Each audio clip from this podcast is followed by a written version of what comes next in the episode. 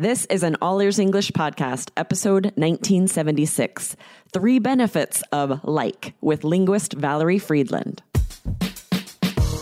Welcome to the All Ears English podcast, downloaded more than 200 million times. We believe in connection, not perfection, with your American host, Aubrey Carter, and today's featured guest coming to you from Arizona, USA. And to get your transcripts delivered by email every week, go to allearsenglish.com forward slash subscribe. You've probably noticed that English speakers say like a lot, but you may not know why. Today, linguist and author Valerie Fridland joins us to break down the word like and why it's actually a positive and useful speech marker.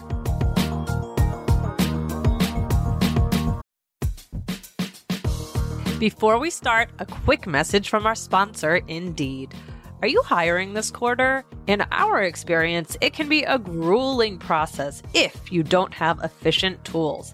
But finding the right candidate who adds value to your business is so incredibly important. So why not ditch the busy work? Use Indeed for scheduling, screening, and messaging so you can connect with great candidates faster. Listeners of this show will get a $75 sponsored job credit to get your jobs more visibility at Indeed.com slash AEE. Just go to Indeed.com slash AEE right now. Support our show by saying you heard about Indeed on this podcast. I-N-D-E-E-D dot com slash AEE. Terms and conditions apply. Need to hire? You need Indeed. We're very excited to welcome Valerie Fridland on the episode today. Am I pronouncing your name correctly, Valerie? Yes, Valerie Fridland. Excellent. Welcome. We're so happy Thank to have you. you here. I'm going to give just a little introduction to our listeners, first of all, and then I'm going to have you share one fun fact about you. So be ready, be preparing that. We're excited to get to know you a little better. So, for you guys out there, this is so exciting today. Valerie is a linguist and an author of the new book, Like Literally Dude arguing for the good in bad English. So I know you guys will be very interested. We talk about and think about this a lot, right? How often we say like or literally or dude. And is that okay? So we're going to talk about this today. She's also a professor of linguistics in the English department at the University of Nevada, Reno. And she writes a popular language blog as well on Psychology Today called Language in the Wild. And Valerie has appeared on NPR, NBC News, and CityCast Las Vegas. So we are so lucky to have you here. Thank you for joining us. And yeah, Well, I'm share thrilled to be a fun here. fact. Uh, okay, well, this is actually a little known fact. In fact, I'm not sure I've ever admitted this, but Oh, nice. uh, my plan when I was in college, my Southern accent almost derailed my career plans. oh. Give us a So little the- more detail. First of all, great vocabulary, derailed, which can mean just like a train is derailed, and that would is a terrible accident. We use this idiomatically to mean throw something off or ruin something. So, what happened? How did your accent almost cause this huge problem for you?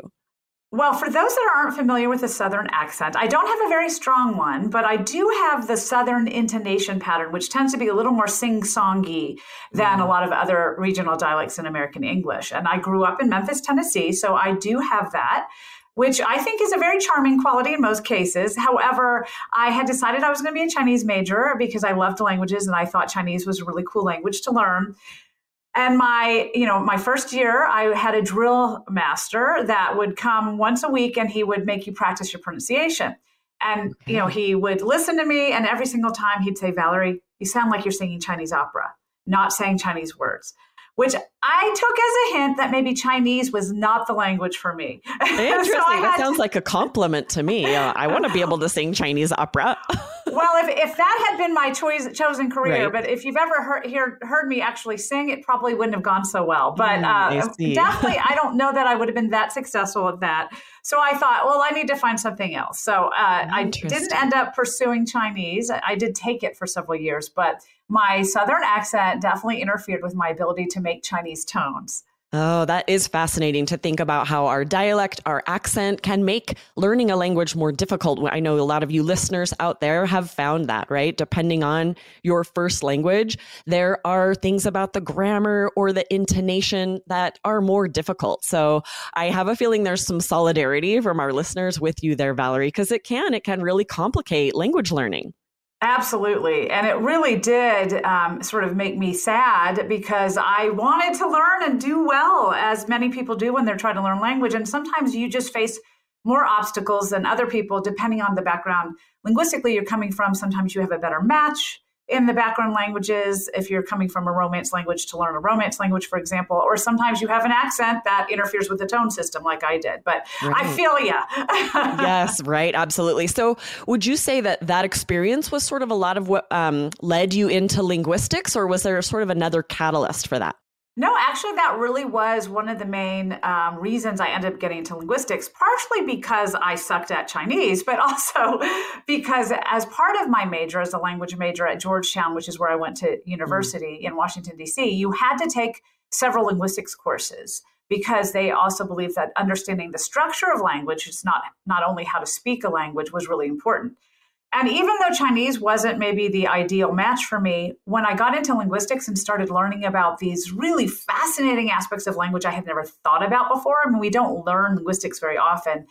I realized that was really the path I wanted to pursue. And especially when I took a class called sociolinguistics, mm. which was all about how language intersects with your social identity and how facts about who you are and how other perceive you to be can really affect the way that we both talk and the way we understand other people. I that sort of shook my world and I decided this was what I wanted to study.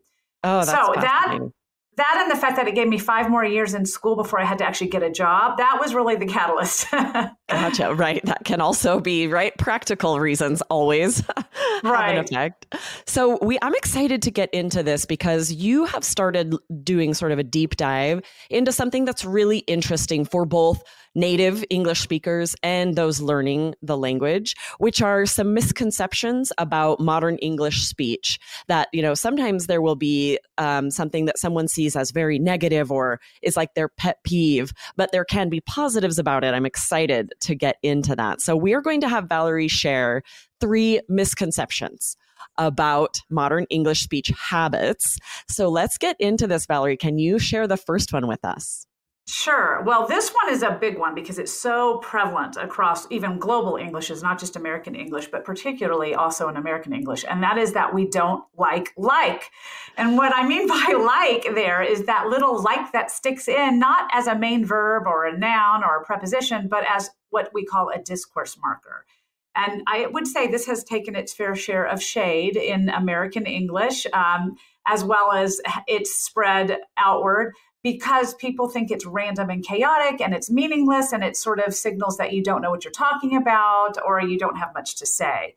But that's a really negative view of a feature that's actually very positive and does have a place in English. And it does have a place in helping us project a certain sense of our own self and our own, own opinions and our own evaluation of things, which is really important, especially when we interact conversationally. Okay, I'm excited for you to give us a little more detail about this because I do know that um, it's interesting how from one speaker to the next, we all of us will say like some, but some say it so much more, and so it is seen sometimes as distracting from our message if we're hearing it so much more. So, would you say that in all cases, you know, it can be a positive, or what do you think? Well, I think it's like ice cream a little bit is really good. A moderate amount is probably fine. If you overdo anything, it's annoying. So that can be okay, true. That's fair. Right. if there, and I am a big fan of ice cream, so to say that is saying a lot. That's something. right. I think you know any word that we choose. I had a friend that used to always say "tasty."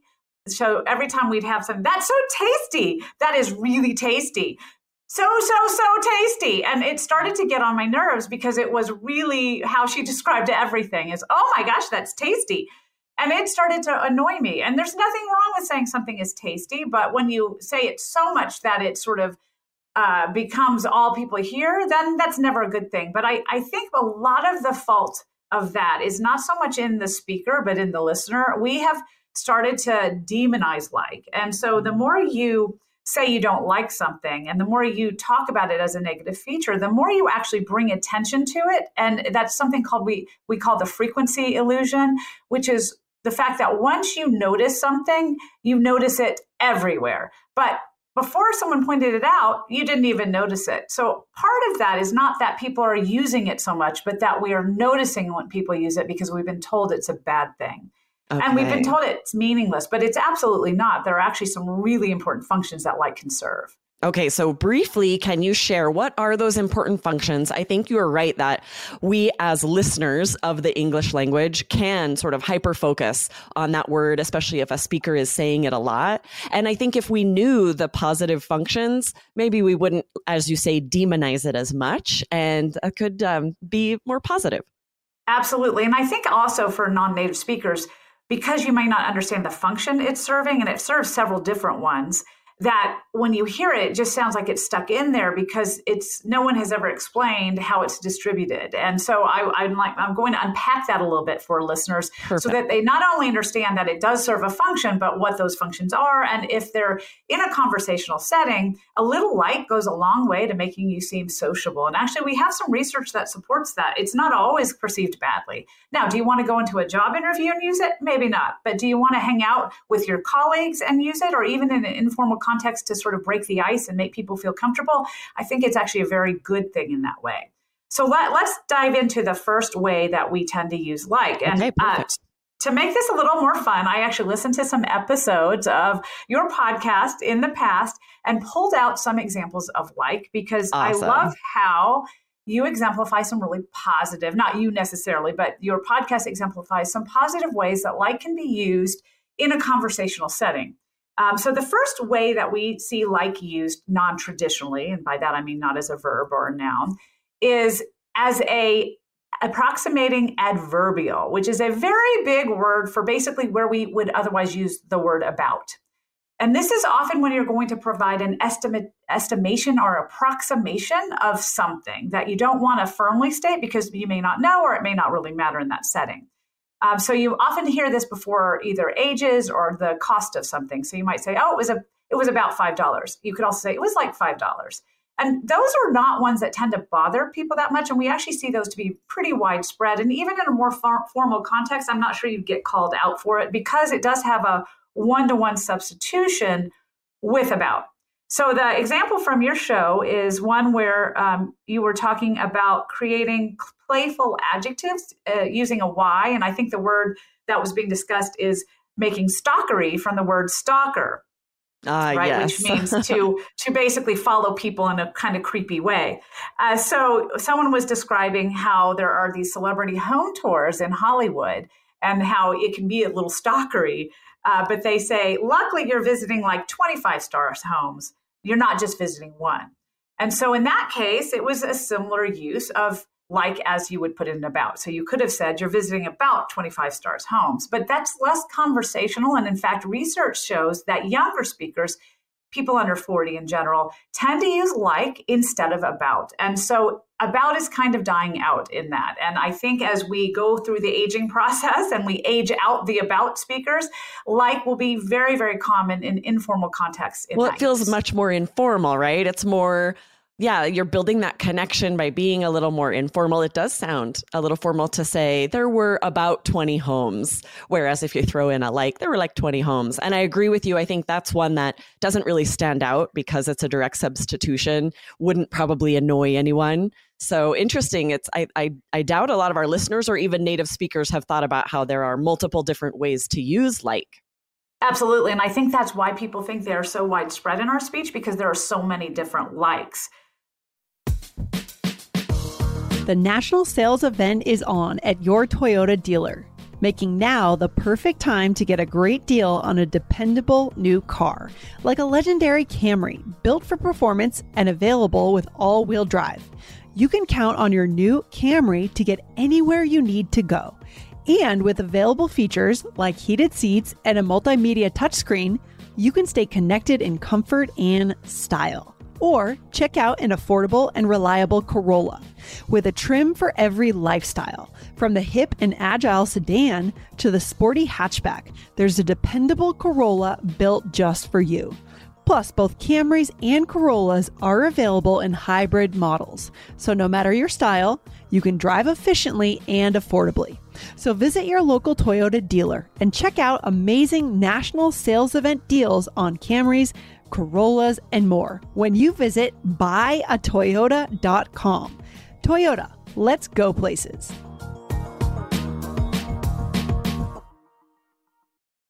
Um, another form of like that's actually very frequent, and I think the one that takes a little more heat in the ha- hallowed halls of English uh, classes is the like that is a sentential adverbial. And again, when you give it a fancy name like that, it makes it sound so much better. But people don't like this one because it's usually the like that people stick in at the beginning of a sentence. Yes. Uh, so its purpose is really to link what you're about to say with either the topic that was brought up or and previously discussed or the directly previous sentence. And it also indicates that you're providing sort of a subjective take on what was just said. So you're sort of saying, hey, this is something like what I mean. This is something like what we're talking about. This is an example. It basically is, as an example, only a little less formal. Uh, so, an example I pulled from one of your previous podcasts was again from that same episode talking about stalker stalkery, which are, of course, fabulous words to have. Um, and it was talking about when that word is used. And the it was the first sentence was, we could do a whole episode on that one. Like sometimes we use it more as a joke, and like sometimes it's more serious.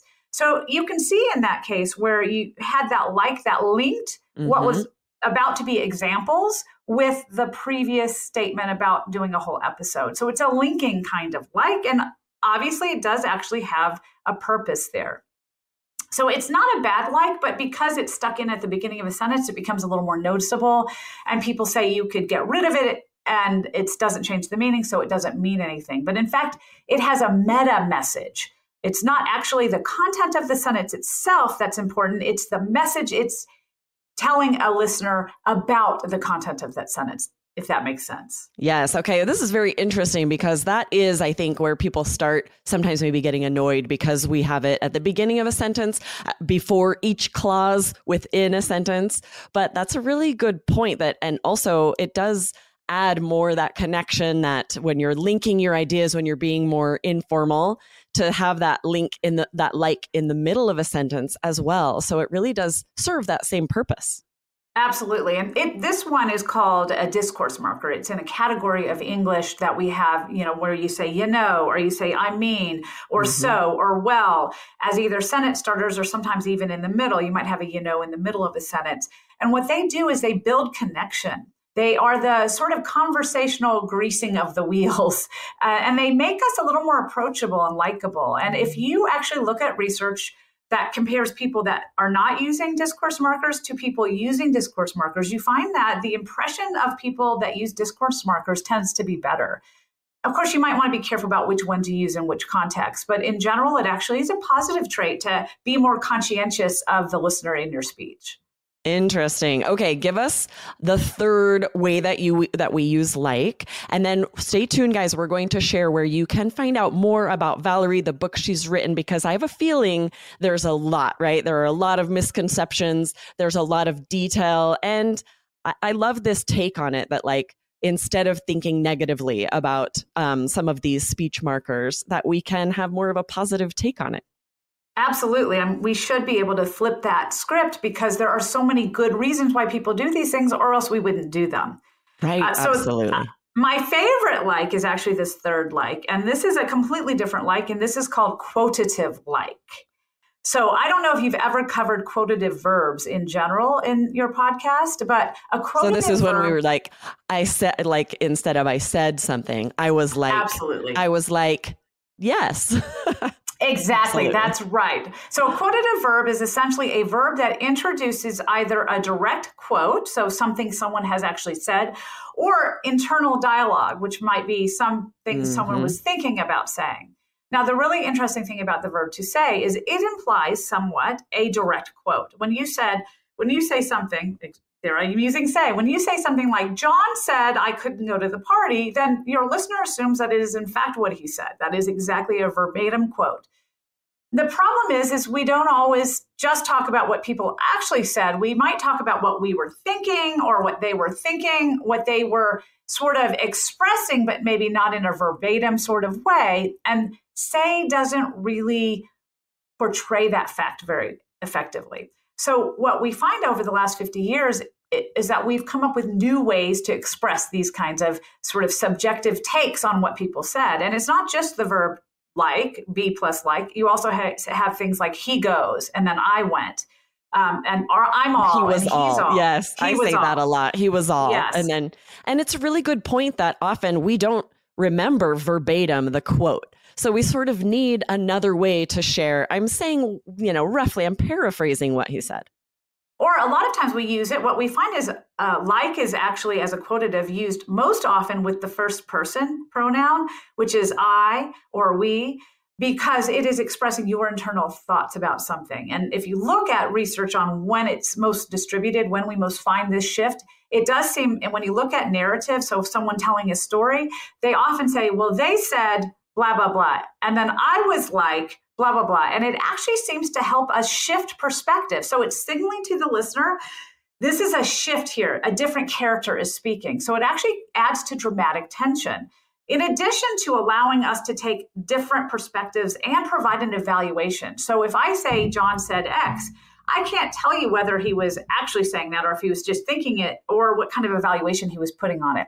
But if I said he was like, I don't think so, what that does is it provides sort of an evaluative, subjective sense about what someone was saying. And it allows a little more of that sort of playful storytelling uh, alongside this shift in perspective. So it's actually a really lovely feature that has arisen in English. Interesting. I love that to think of it. I think even my own perspective shifts when I, I think of it as a lovely feature instead of, you know, taking in some of what we've heard that's more negative about the word like or or some of these things that we hear it's interesting how that can really shift your perspective and very healthy i think so that we have more of a positive take on the way others speak and the well, way we think, speak. I think learning about the facts behind something can always change the way we think of it. A lot of times we've learned to have these negative attitudes without really understanding why we have these negative attitudes. Absolutely. we've just been told here's a bad thing. We don't really know if it actually is and with speech, it tends to be the case that because we often take a prescriptivist approach to learning about language, we are only getting one perspective. The reality is, linguistics has been around for centuries and it provides a very different perspective, a scientific one on language. And so, if we actually look from the linguistic scientific perspective and we look at what research can tell us and what studying those speech features can tell us, we have a very different outlook um, Yes. and one that's generally more positive. Now, one fun fact about quotative like is I was looking through some of your episodes to see if I could find an example. And this is actually one form of like that you don't use, your, your episodes don't use very often. Probably because when you give examples of what people said, they're verbatim examples or they're Mhm. examples of what someone should say. So you don't want to put a subjective take on it, that it wouldn't be appropriate to use like in those contexts. So this is a really good example of the fact that this like does have a very specific niche per- purpose in English Mhm. that isn't always served even by people that might use like in other contexts. Oh, so interesting. I love that you've done this sort of deep dive about specifically like, right? And given us these misconceptions about these three different ways that we use like. I know there's a lot more here. Give us a little about your book and how our listeners can find you online for more information.